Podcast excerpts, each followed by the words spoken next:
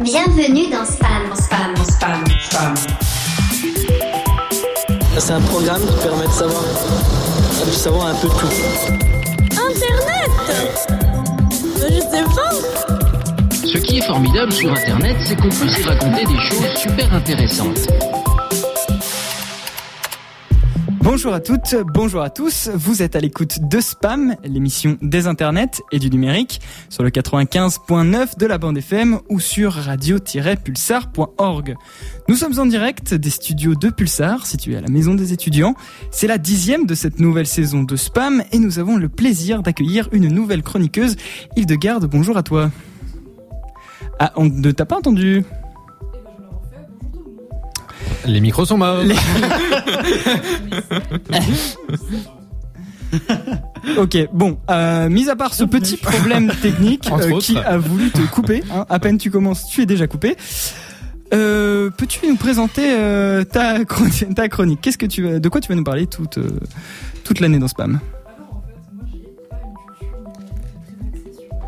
Ouais. Alors, du coup, en fait, on voit que le micro euh, d'Hildegarde ne fonctionne Problème technique pas. sur problème technique. Euh, ce, Voilà, cette, c'est-à-dire, cette- émission, c'est c'est Bienvenue, Hildegarde. Franchement, c'est compliqué. Eh, viens à côté de moi. Tu vas te présenter dans mon micro. Merci Alexandre pour cette introduction à ton poste. Donc je m'appelle Hildegarde, je suis en charge de la culture numérique, donc de la société, tout ça, tout ça. Avec vous, je vais vous parler des choses que j'adore, c'est-à-dire la littérature, la psychologie, la socio, et essayer de voir comment on peut utiliser ces différents domaines pour euh, étudier la culture numérique, son actualité, voilà. C'est tout. Moi j'ai quand même l'impression qu'elle est venue pirater l'émission, surtout parce que depuis qu'elle est arrivée quand même, c'est le bordel. Je suis désolé. Eh ben, euh, on va on va faire avec. Euh, vous venez d'entendre euh, Florian. Qui, Je suis là, qui, qui sera là qui sera là pour sa mise à jour, euh, comme tous les jeudis soirs. Cette émission, c'est n'importe quoi. On a aussi euh, Théo qui va nous faire euh, sa chronique habituelle. Yes, salut Et euh, Denis, le geek comique euh, de l'émission. Il aurait voulu être à Game One, mais il est ici dans Spam. Salut à toi. Eh non, Ah, t'entend pas. J'ai dit, c'est moi le vrai parasite dans cette émission, d'abord. On va faire ça à deux micros, c'est top. Voilà, donc cette émission, euh, vous l'aurez compris, ça va être un peu le bordel. Aujourd'hui dans Spam, on va aborder le vaste thème de la presse en ligne. On va se poser plusieurs questions. Euh, Qu'est-ce que le web a fait à la presse? Comment de nouvelles règles d'écriture sont apparues? Comment la profession du journaliste a évolué? Tout ça, on vous en parle juste après les actualités de Théo. Grinder et Twitter sont visés par une plainte pour non-respect de la vie privée. Une enquête du Conseil norvégien des consommateurs parue le 14 janvier accuse le célèbre réseau social gay d'avoir utilisé des données sensibles de ses utilisateurs à des fins commerciales. L'organisation publique norvégienne a donc déposé plainte pour violation de la législation européenne contre Grindr. Cette plainte vise également les régies publicitaires AppNexus et OpenX Software ainsi que Mopub, régie détenue par Twitter.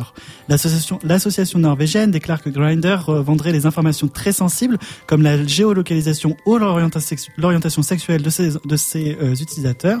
Surtout, l'étude montre que lorsque ces données étaient vendues, elles n'étaient pas systématiquement rendues anonymes. C'est donc les données des profils des plus de 7 millions d'utilisateurs de l'application à travers le monde qui ont été exploitées.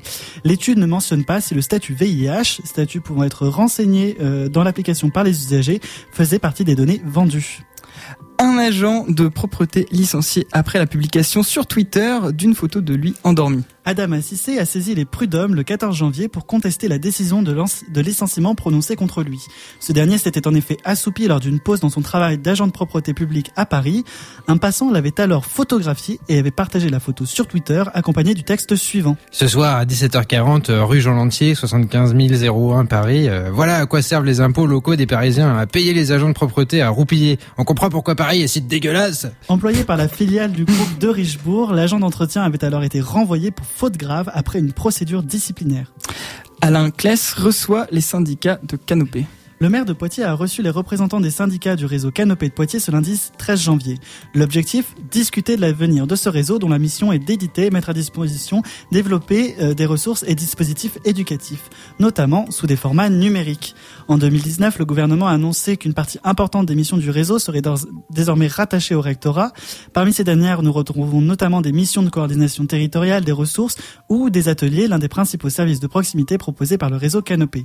De plus, le réseau s'est vu allouer un budget réduit, ne lui permettant pas d'investir dans de nouveaux projets et s'accompagnant d'une suppression de postes. Cette décision arrive en même temps que l'annonce de la direction indiquant que le chiffre d'affaires de 2019 avait augmenté de 7% par rapport à celui de 2018.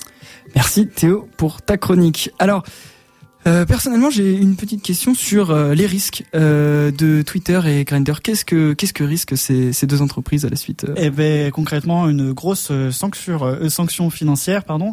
Et, et voilà. Après, on peut pas faire, ils peuvent pas non plus les, les faire tomber, mais c'est une grosse grosse sanction financière et un gros bad buzz pour ces ces deux applications parce que le la- surtout la donnée sensible qui est le statut VIH des, des utilisateurs, c'est quand- c'est enfin, c'est vraiment euh, un truc. Euh, pas vrai, enfin c'est ok, il y a des trucs qui sont pas légaux, mais ça c'est quand même vraiment vraiment vraiment pas légal. Euh, C'est une violation du RGPD, si je dis pas de bêtises. Euh, ben oui. On a Euh, 3%, je crois que c'est 3%. 3% du chiffre d'affaires, euh, mais je sais pas euh, si dans ce cas-là c'est pas euh, autre chose qui peut être euh, si ça, si ça tombe pas sur autre chose parce qu'il y a le- les données médicales notamment qui sont qui peuvent être vendues et du coup je sais pas si ça tombe sous le, le régime du RGPD. Et euh, je- on doit aller très vite. Alors j'aurais une petite question sur euh, sur euh, la- y a-t-il une jurisprudence qui s'applique euh, pour le cas de pour le cas de l'agent de propreté de Paris? Est-ce que Alors euh, je ne sais pas s'il y a une jurisprudence, mais en gros, euh, c'est qu'il a été pris pendant l'exercice de ses fonctions. Et euh, en fait, c'est que là où l'entreprise s'est appuyée, c'est-à-dire qu'il faisait un, en gros euh, de la mauvaise presse pour l'entreprise euh, avec son comportement. Et c'est sur ça qu'elle s'est appuyée pour euh, définir la faute grave. Donc, euh, ça va être compliqué pour l'employé euh, pour euh, ben, se faire euh, indemniser ou pour euh, trouver une solution. Euh, Hildegarde C'est un cas, si je me trompe pas, qui est un peu Ah, similaire. eh, parle dans le micro. Euh, le garde ton micro ne marche pas. Il ne marchera jamais. Je, je tâcherai de m'en souvenir. Euh, si je me trompe pas, c'est un cas qui est un peu similaire à ce qui s'est passé avec le slip français il y a quelques semaines. C'est-à-dire des, des gens qui faisaient de la blackface et donc qui ont été licenciés alors que c'était pas sur le cadre de leur travail. Donc ça fait vraiment repenser, je trouve, euh, Mm. euh, la différence entre la vie privée, la vie numérique et tout. Exactement. Surtout que, enfin, c'est là, euh, ce qui, ce qui est différent, c'est que ça, le blackface, on peut juger que c'est raciste. euh, Enfin, ou c'est raciste même comme, comme- pratique. Mais alors que la pause, là, il était en pause en fait. Donc euh, c'est pas, ça, ça casse pas la loi quoi. Euh, un petit mot, on va, on- je pense qu'on va passer à une musique avant de passer à la, la mise à jour euh, de, de Florian. Un petit mot juste sur euh, Windows 10. Oui, Windows 10, en fait, euh, il y a une information qui est sortie hier soir, en fait, c'est qu'il y a une grosse faille qui a été euh, découverte euh, dans Windows 10 et euh, Pas que, toutes les, de, même de vieilles versions Windows. versions jusqu'à- jusqu'à 7 et voire même plus. Mais Voire, voire même plus. Mais en gros, il y a que Windows 10 et Windows 7 qui euh, se verront patchés. Donc euh, faites cette mise à jour parce qu'en gros, euh, sinon on peut très très facilement vous voler votre identité et vos données dessus. Euh, pour vous dire, même la NSA euh, a dit que fallait remplir cette brèche parce que euh, sinon euh, c'était pas c'était pas ouf. Donc euh, donc voilà, Euh, faites votre mise à jour et protégez votre PC. Euh, merci Théo. Alors dans cette émission euh, très chaotique, euh, je vais demander euh, au réalisateur que je n'ai pas présenté de passer la première musique. Vas-y Hugo, vas-y. Et ça sera Liquido Narcotique.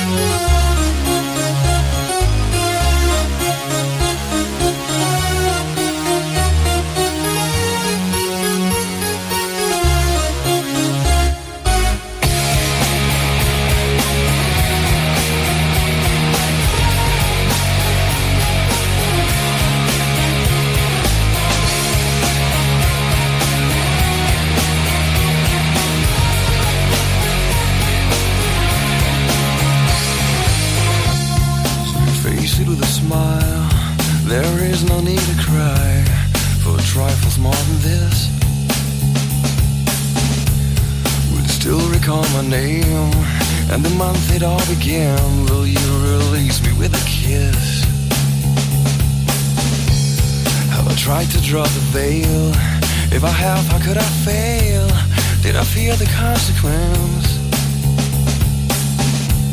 Dazed by careless words, cozy in my mind.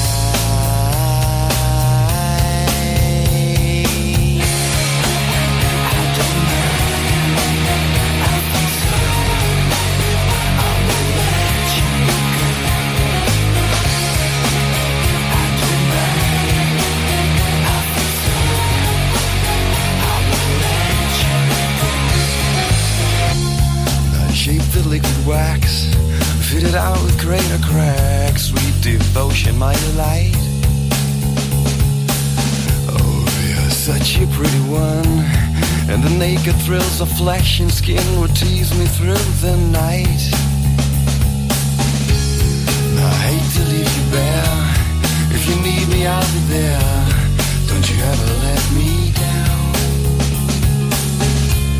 Dazed by careless words, cozy in my mind.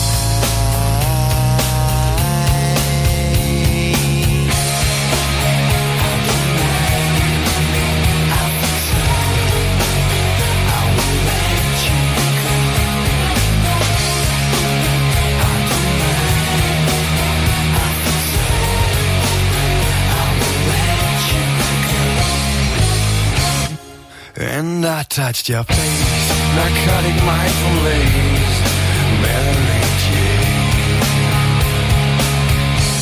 And I called your name like an addicted to cocaine, calls all the stuff you'd rather blame. And I touched your face, narcotic mindful lace, Mary Jane.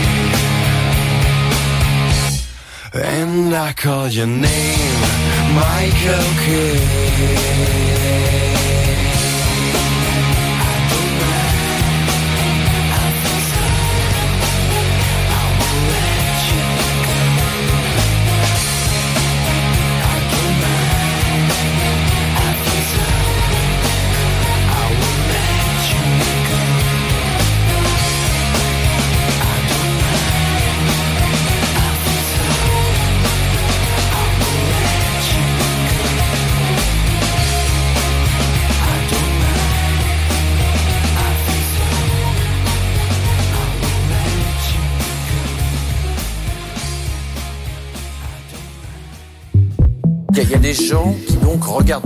Gens en train de jouer. Voilà. Faut vraiment rien avoir à foutre de sa vie. Euh, C'était euh, Liquido, le titre narcotique. Alors dans cette émission où rien ne va, il va essayer de nous remettre dans le droit chemin. Euh, Florian, c'est à toi, c'est l'heure de ta mise à jour. Eh bien oui, c'est parti. Bonjour à tous et bienvenue dans la mise à jour, votre nouvelle revue de presse, puisque le thème de ce soir, bah, c'est la presse à l'heure du numérique. Et pour commencer, Euh, attends, attends, attends un peu, mais euh, Théo nous en a déjà fait une. C'est son boulot, ça.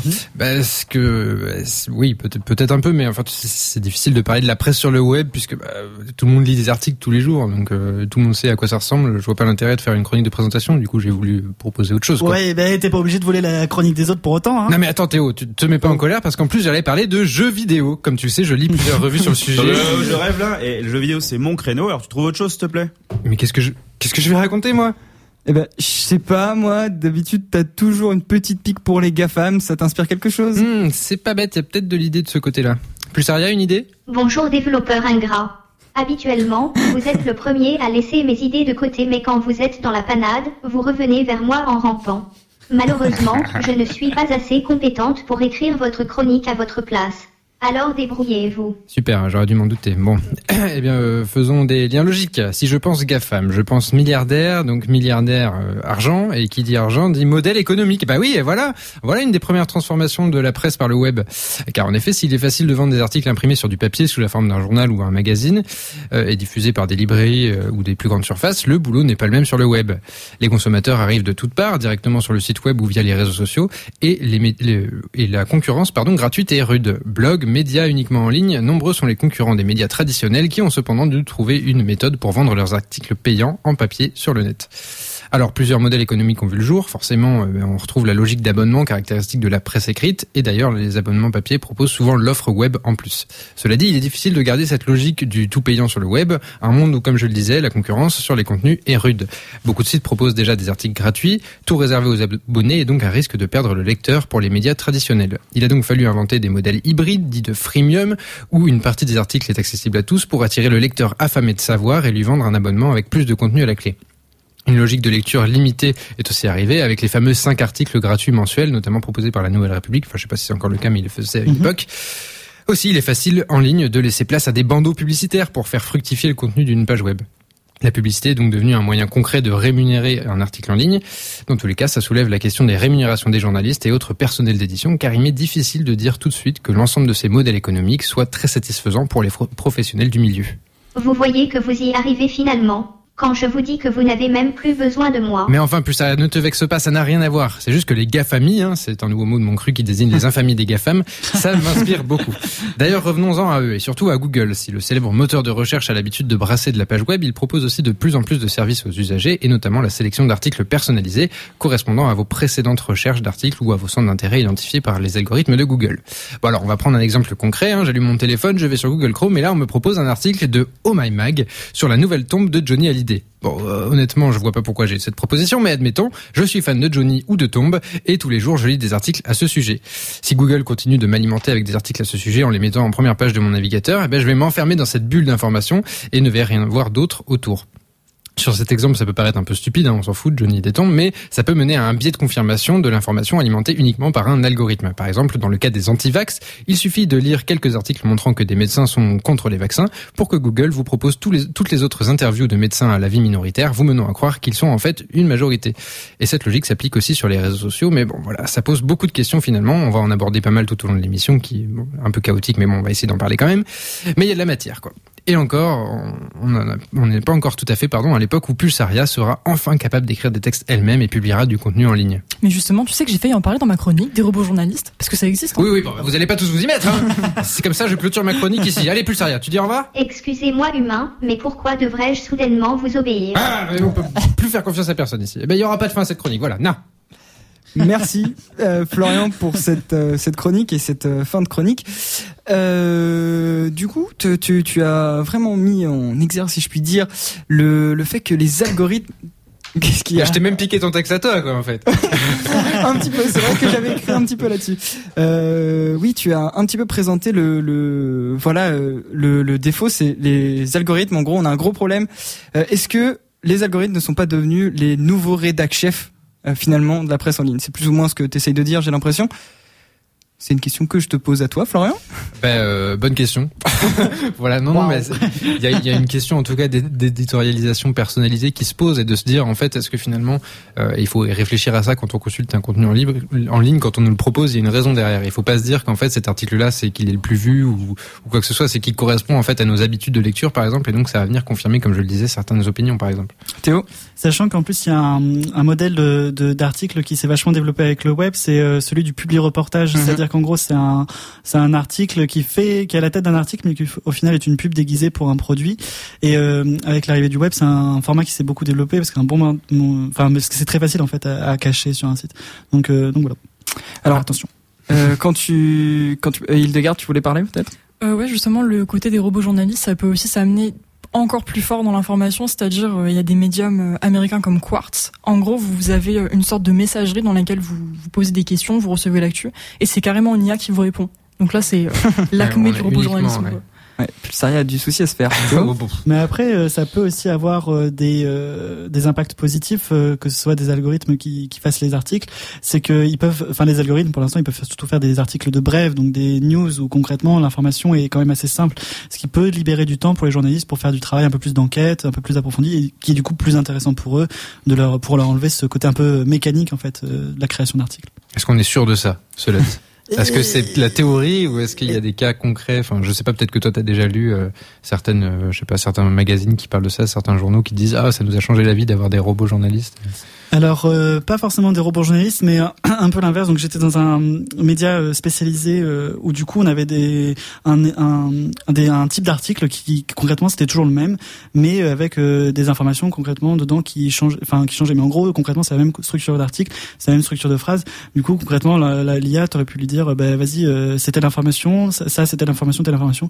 Il va juste changer les Hmm. là et ça aurait pu libérer du temps pour un article qui te prend une demi-heure, une heure. tu peux l'économiser. Si tu peux l'économiser pour faire autre chose, bah, pourquoi pas quoi. Denis Oui, mais même si je vous rejoins sur le, le côté, ouais, l'algorithme c'est cool, ça, ça peut économiser du temps à des journalistes pour faire un peu plus de travail de fond. Euh, Ça dépend aussi de qui détient ton le journal pour lequel tu bosses. quoi. Mhm. C'est-à-dire que s'il a un intérêt dans, euh, je sais pas moi, les biscuits lus, euh, excusez-moi, je vais aussi dire granola machin, faut que je dise des marques maintenant. Euh, et il va, voilà, il va McVitie's. peut-être te demander de faire un travail de fond sur ces putains de biscuits, et alors qu'on s'en fout quoi. Enfin, Ouais, euh, bah, je reviens aussi sur la notion de publi reportage dont tu parlais, Mhm. euh, Théo.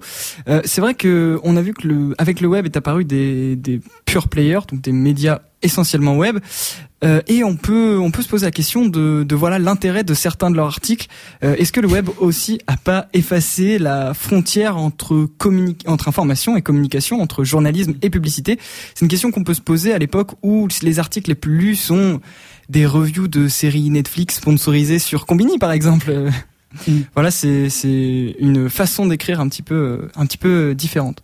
Euh, On peut se poser la question surtout quand on sait que Google et euh, Facebook, c'est les deux plus gros financeurs du journalisme en ligne. Donc c'est-à-dire c'est près d'un milliard euh, d'initiatives en bourse à chaque fois. Depuis trois ans.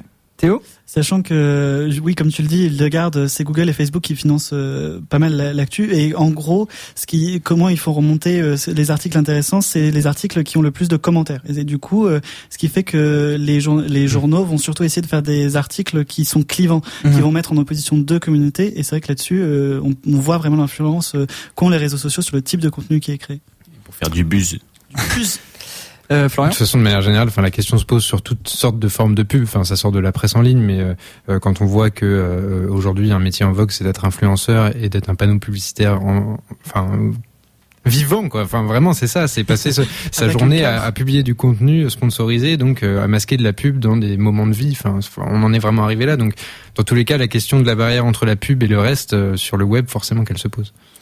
Euh, on peut aussi également poser euh, la question euh, des, des scripts, des plumes qu'on a derrière euh, ces articles. Euh, Est-ce que vous avez quelques, vous avez une idée à peu près de combien euh, combien on peut gagner pour euh, 10 000 vues en travaillant chez Melty? Oula, euh, c'est très précis quand même. hein. Ah oui, non, mais en, travaillant, en travaillant dans un organe de presse ou un, pins. média, en média, Un bien. pour 10 000 vues, on a euh, 30, on a 30 euros. 30 euros. Je sais pas si ce que ça vous évoque. De mon point de vue, ça fait très très léger, sachant que minimum minimum c'est 4 euros l'article, hein, ce qui est pas ce qui est pas cher payé. Euh, et euh, justement. euh, le web a favorisé un petit peu, d'après Génération Précaire, qui est un collectif, voilà une situation, la précarisation du métier de, de rédacteur. Euh, par exemple, je ne sais pas si vous le saviez, mais on a beaucoup de rédacteurs auto-entrepreneurs, de rédacteurs indépendants dans toutes ces voilà dans tous ces nouveaux médias. Euh, pour citer le cas de Melty, toujours, on a 72 salariés. On a 60 freelances et 30 stagiaires. C'est-à-dire que on a beaucoup de sous-payés.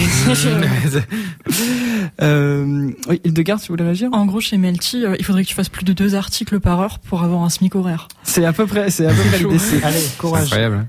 Hein. Euh, Il y a un très bon article euh, du Monde diplomatique qui résume un petit peu euh, la situation euh, et les problèmes euh, qu'on a justement dans ces entreprises jeunes et dynamiques.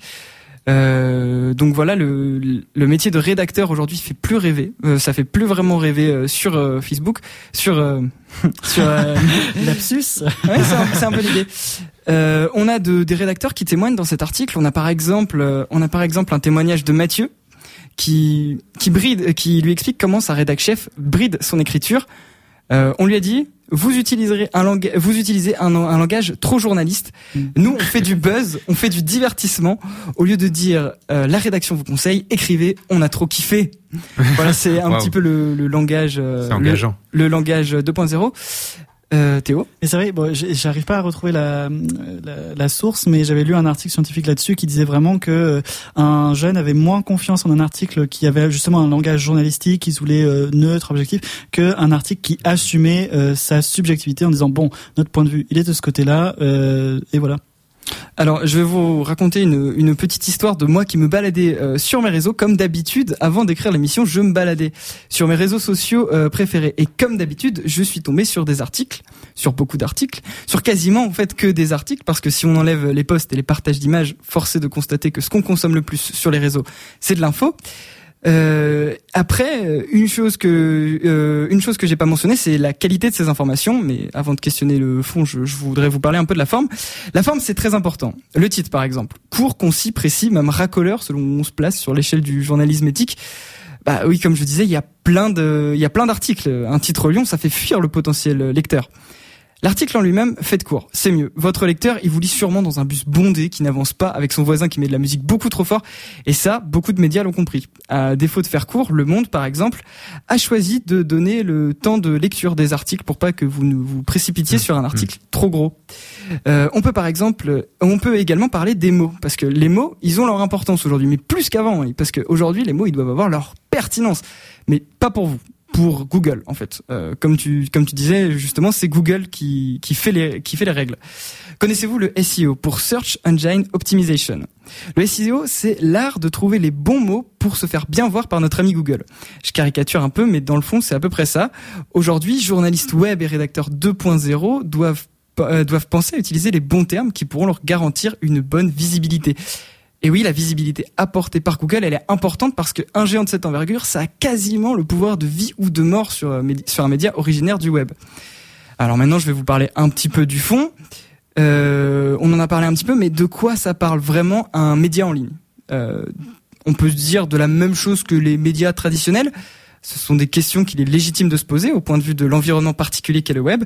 Eh ben, figurez-vous que cet environnement, il a cassé de nombreux codes du journalisme entre guillemets classique sur les plateformes, l'internaute, il lit un peu tout, mais surtout beaucoup de rien. Il faut savoir s'adapter, le capter, le pousser au clic, peut-être même écrire l'article qu'il veut, sans évidemment tomber dans le fake news.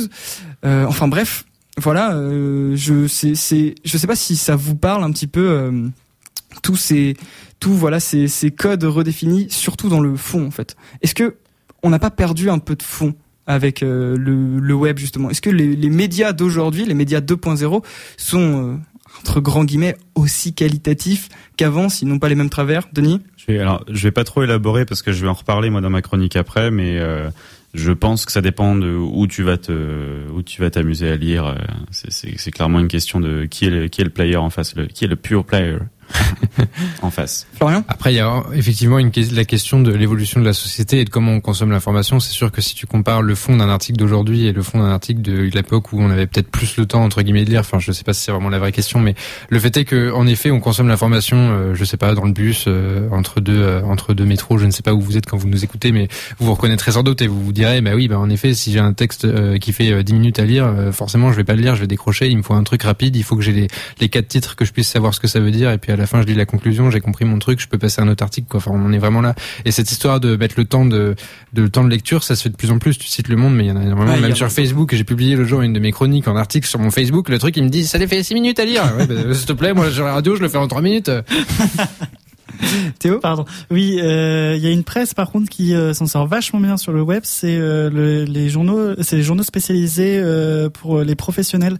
Ben justement, c'était là où j'avais fait mon stage et c'est un modèle économique qui marche vachement bien parce qu'en fait, c'est de l'information que les personnes, donc souvent les entreprises ou ou les, les organismes vont chercher. En fait, ils peuvent pas l'avoir ailleurs et ils savent que c'est donc ils vont payer un abonnement très très cher à l'année et euh, ce qui fait que, par exemple, les journalistes, eux, ils n'ont pas besoin de se préoccuper de SEO, de euh, parce qu'en fait, ils ont déjà leur public, ils n'ont pas besoin d'aller mhm. chercher. Contrairement à la presse générale, qui elle s'adresse à tout le monde et du coup, euh, qui est noyée dans cette ben, cet océan de presse généraliste en fait. Alors, la, la presse généraliste, elle essaye un petit peu de de, de se débrouiller avec. Bah, on en parlait tout à l'heure, c'était l'abonnement. En fait, le but, c'est de miser sur l'aspect éditorial. Si une information euh, on peut l'avoir à peu près partout. Mm. C'est euh, voilà, c'est l'aspect éditorial. Par exemple, euh, le New York Times mise beaucoup là-dessus.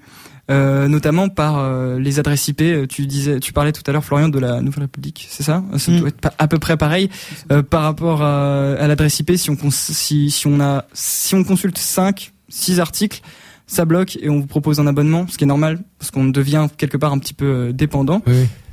Et, euh, et sinon, on peut aussi parler des nouvelles façons de faire du journalisme, avec l'apparition de, d'un de, de, de, termes comme euh, les vidéos à la brute. Je sais pas si ça vous Hmm. parle, si Ouais, vous considérez. euh, J'ai failli en parler tout à l'heure, mais c'est vrai que ça c'est typiquement le genre de format qui ont qui existe du fait de de la de notre façon de consommer de l'information. On a besoin d'une vidéo. Donc au début c'était les vidéos. Maintenant on a besoin d'une vidéo qui fait pas de bruit parce qu'on écoute ça genre quand on est en cours, quand on est dans un bus. Donc il faut qu'il y ait les sous-titrages déjà Mhm. dans la vidéo. Et ça je trouve ça incroyable en fait qu'il y ait cette évolution là Mhm. rapide qui qui suit vraiment la consommation, le besoin de consommation en fait des gens. Hildegarde Puis c'est assez intéressant brut parce que justement le journaliste disparaît en fait dessus. Mhm. C'est-à-dire qu'on a la personne qui s'exprime avec son histoire, mais absolument pas la posture du journaliste en face. Donc peut-être ça répond à la nouvelle défiance des gens euh, par rapport aux journalistes. Je sais pas ce que vous en pensez. Ah, ça peut être. Ouais, on peut voir ça comme ça. Euh, Théo? C'est quelque chose qu'on retrouve aussi un peu dans les Thinkerview, où euh, Mm. ok, on a les- la voix du journaliste, mais euh, par contre, à aucun moment on a son nom, son identité et ou son, son visage en fait. Donc c'est aussi le donc le web, c'est aussi la diversification euh, des activités.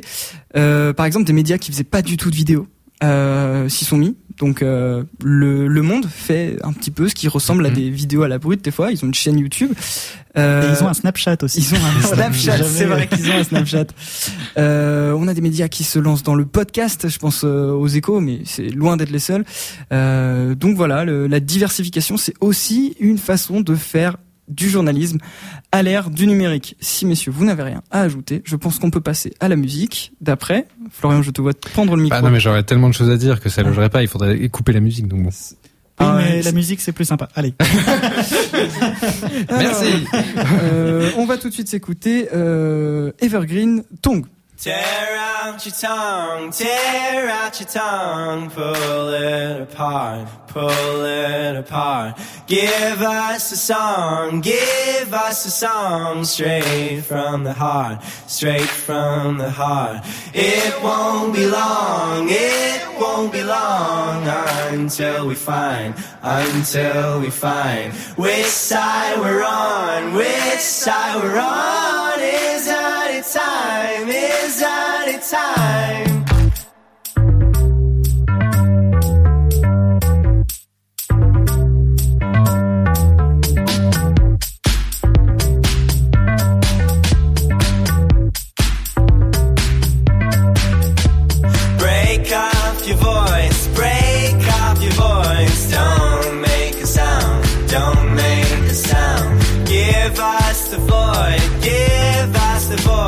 train.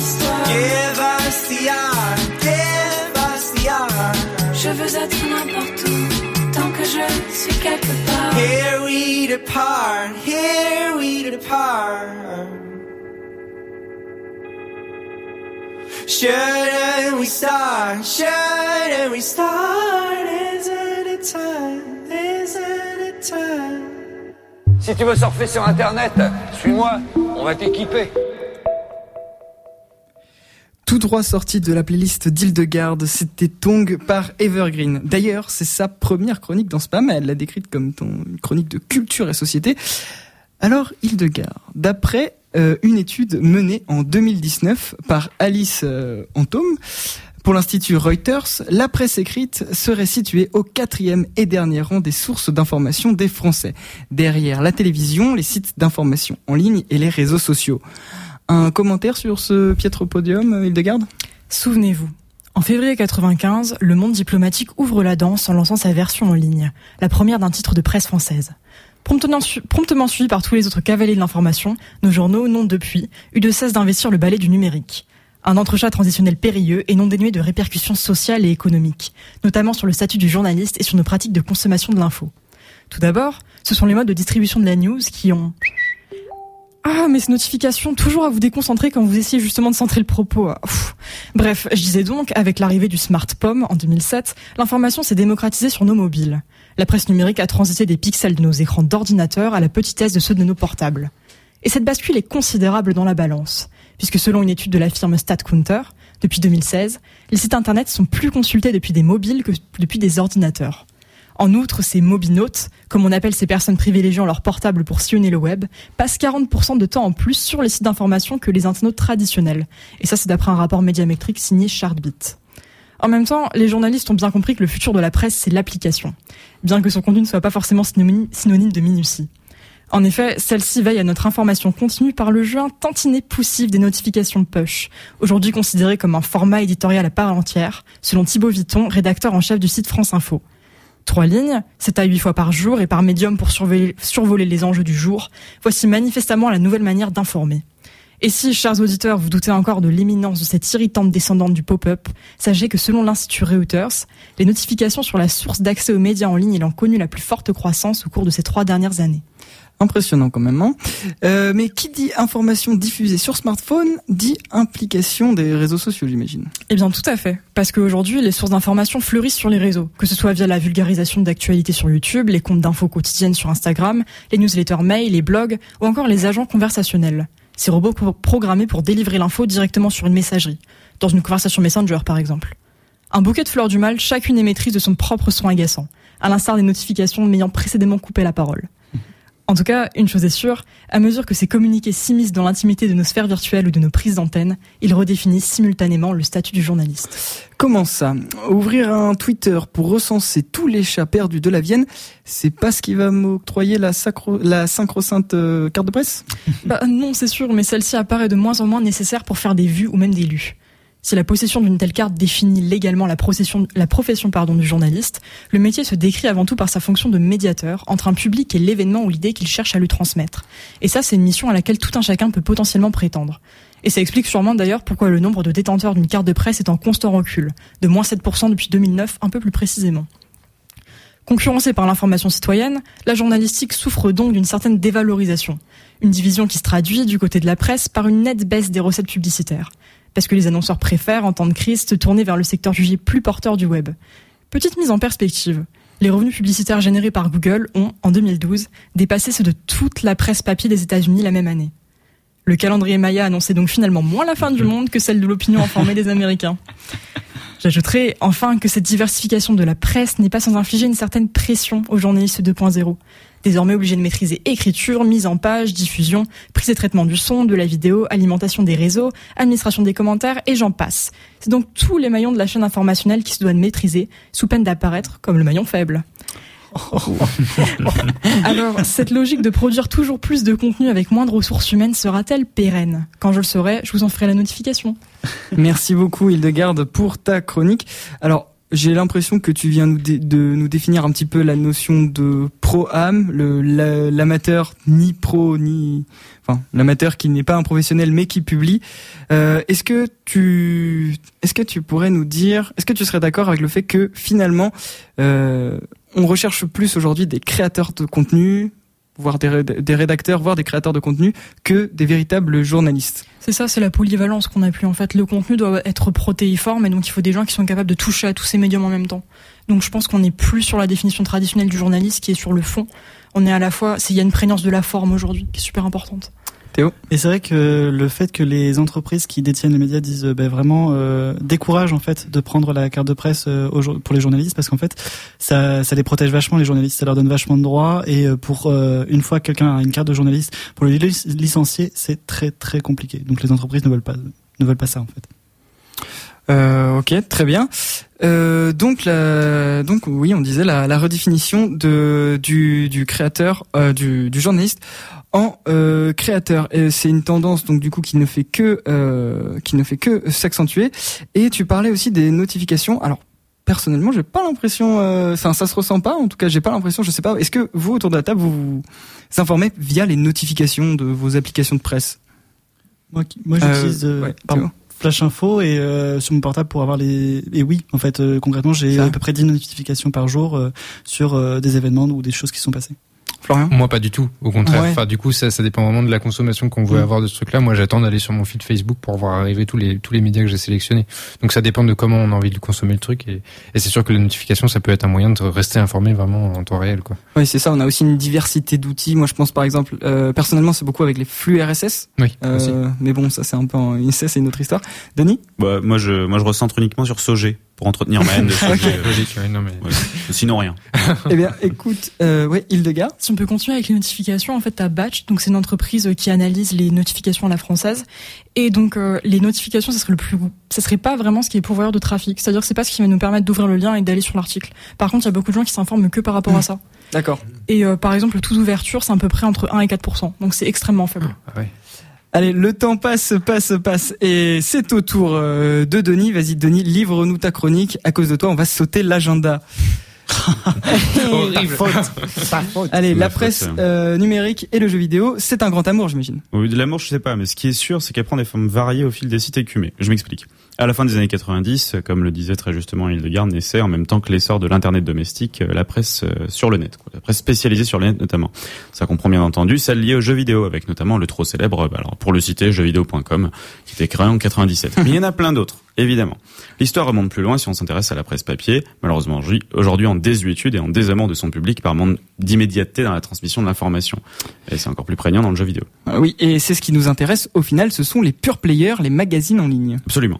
Et ce qui me pose problème aujourd'hui, c'est la manière dont cette presse évolue globalement. Car pour vivre, un site internet ayant derrière lui euh, des salariés a quasi systématiquement besoin d'un apport financier lié à la publicité, comme on le disait. Euh, ce dernier, ce dernier complémentaire des, bah, je dis des bêtises. Euh, donc on a parlé aussi des formules d'abonnement qui existaient, qui se sont popularisées il y a quelques années. Euh, de toute façon, de la pub, il y en a partout. Oui, mais pour un site de jeux vidéo, tu te doutes bien que la majorité des pubs que tu vas observer sont des pubs bah, de jeux vidéo. Ouais, logique tout ça. hein. Mm. Et de qui émanent ces pubs? Bah, Les éditeurs de jeux. Oui, il faut bien que quelqu'un publie les jeux, les mette en vente. On est d'accord, mais parfois ça tourne vraiment vinaigre. Ce fut le cas il y a quelques années sur le site de Gamecult, pour le citer, que certes je porte dans mon cœur, mais dont je vais parler avec objectivité. Gamecult est à- une, une ligne éditoriale qui n'a pas sa langue dans sa poche, c'est bien connu. Et par là, j'entends pas qu'ils insultent à tout bout de champ les, les mauvais jeux qui passent entre leurs mains. Loin de là. J'entends plutôt qu'ils ne se conforment pas à une opinion plus générale et consensuelle sur tel ou tel jeu. Tu as un exemple? Oui, et cet exemple de jeu, il est français.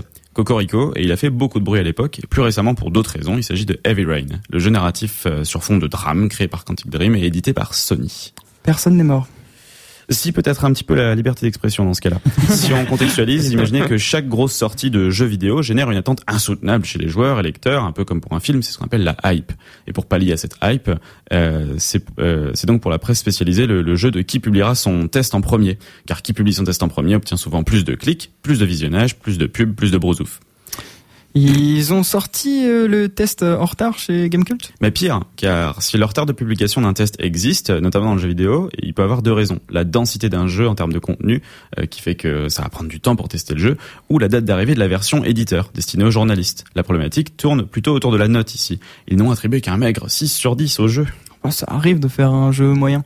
Oui, mais Gamecult a un certain poids dans le game des sites de presse en ligne de jeux vidéo. Et Sony a moyennement apprécié la mauvaise pub que leur a fait le site. Pourtant, l'auteur du test se veut sobre, objectif, relève de vraies forces et faiblesses dans le jeu. Conséquence, Sony a décidé de ne plus faire parvenir ses jeux en version éditeur à Gamecult pendant un certain temps. Donc c'est une forme de chantage. Bah oui, et ça sous-entend que si un site ne chante pas les, louanges de telle ou telle grosse boutique, comprenez éditeur, ce sont les sites d'infos qui trinquent. Car pas de jeu obtenu à temps pour le test, c'est un test qui arrive après la sortie du jeu, qui donc potentiellement aura moins de clics, moins de sous issus des pubs, des jeux testés, la boucle est bouclée, je crois. Deux conséquences supplémentaires découlent de tout ça. Quand on pense à ces tests prioritaires, donc c'est souvent ceux des jeux qui ont le plus de pubs, donc les, les, les- jeux des plus gros éditeurs. Ce qui se passe, c'est que la scène indé se retrouve donc souvent obscurcie en raison du peu de moyens dédiés à la com, euh, vu les galères qu'ils ont à développer des petits jeux. Même si c'est pas une règle généralisée, on voit de plus en plus de jeux euh, indés ayant leur propre pub, ici et là. Et enfin, c'est comme je le disais plus haut, la liberté d'expression des, des journalistes de JV qui est menacée. Beaucoup de gros sites de JV se retrouvent à faire les yeux doux à toutes les méga productions qui sortent sur le marché, et un jeu raté se traduit, euh, alors raté de manière euh, hein, euh, consen- consensuellement par les joueurs, se traduit par une note en demi-teinte, comprenez 14 ou 15 sur 20. Euh, je vais m'arrêter là parce que ça pourrait durer extrêmement longtemps, on en a bien parlé, on a bien développé, donc chères joueuses et chers joueurs, la presse vidéoludique en ligne a besoin de vous. Si vous chérissez un site qualitatif comme mes petits chouchous, ou encore euh, les British de Eurogamer qui eux font du tout gratuit mais avec de la pub autour, abonnez-vous car vos sous sont sans doute plus clean que ceux des éditeurs. Merci Denis pour ta chronique. Alors euh, moi Je j'aimerais. me sens déçu. Non non si si si justement j'aimerais mettre en parallèle euh, quelque chose. C'est euh, tu parles de notes. Euh, moi personnellement quand je vois la, la note sur un, un pure player de jeux vidéo, je m'attarde beaucoup plus sur la note spectateur ou sur la Mhm. note joueur. C'est vrai. Ouais. Alors après, c'est c'est un autre, c'est quelque chose que j'aurais pu aborder, vois-tu. C'est euh, un des un des effets pervers aussi sur la presse en ligne, notamment concernant le jeu vidéo. C'est parfois aussi sa communauté de joueurs, parce Mhm. que tu as des les gros éditeurs ont un, un truc, c'est qu'ils arrivent à construire des communautés de joueurs très très solides. Et donc du coup, si un site de jeux vidéo a le malheur de parler en mal de telle ou telle grosse production, admettons un Call of, un FIFA, machin, parce que objectivement, il y a vraiment des choses qui manquent, qui ne vont pas. Derrière, t'as toute la communauté qui se ramène et qui balance euh, des commentaires euh, fort peu. euh, bon, on peut pas le dire à la radio.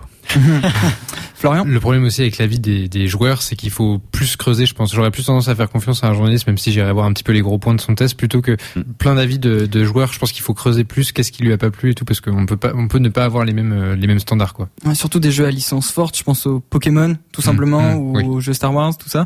Denis Ouais, c'est vachement bien Pokémon. Taisez-vous.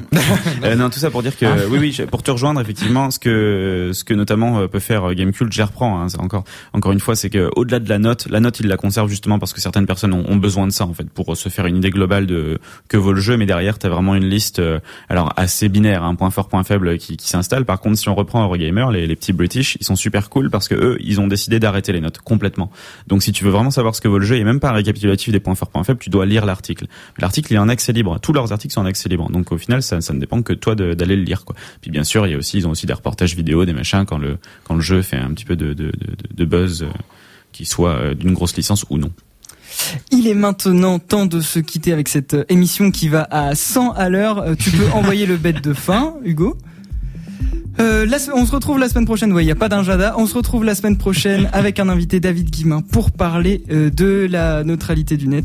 On s'excuse, hein, Hildegarde. Promis, euh, les prochaines ne seront pas comme ça. Je m'excuse, mais autour de tout le monde autour de la table.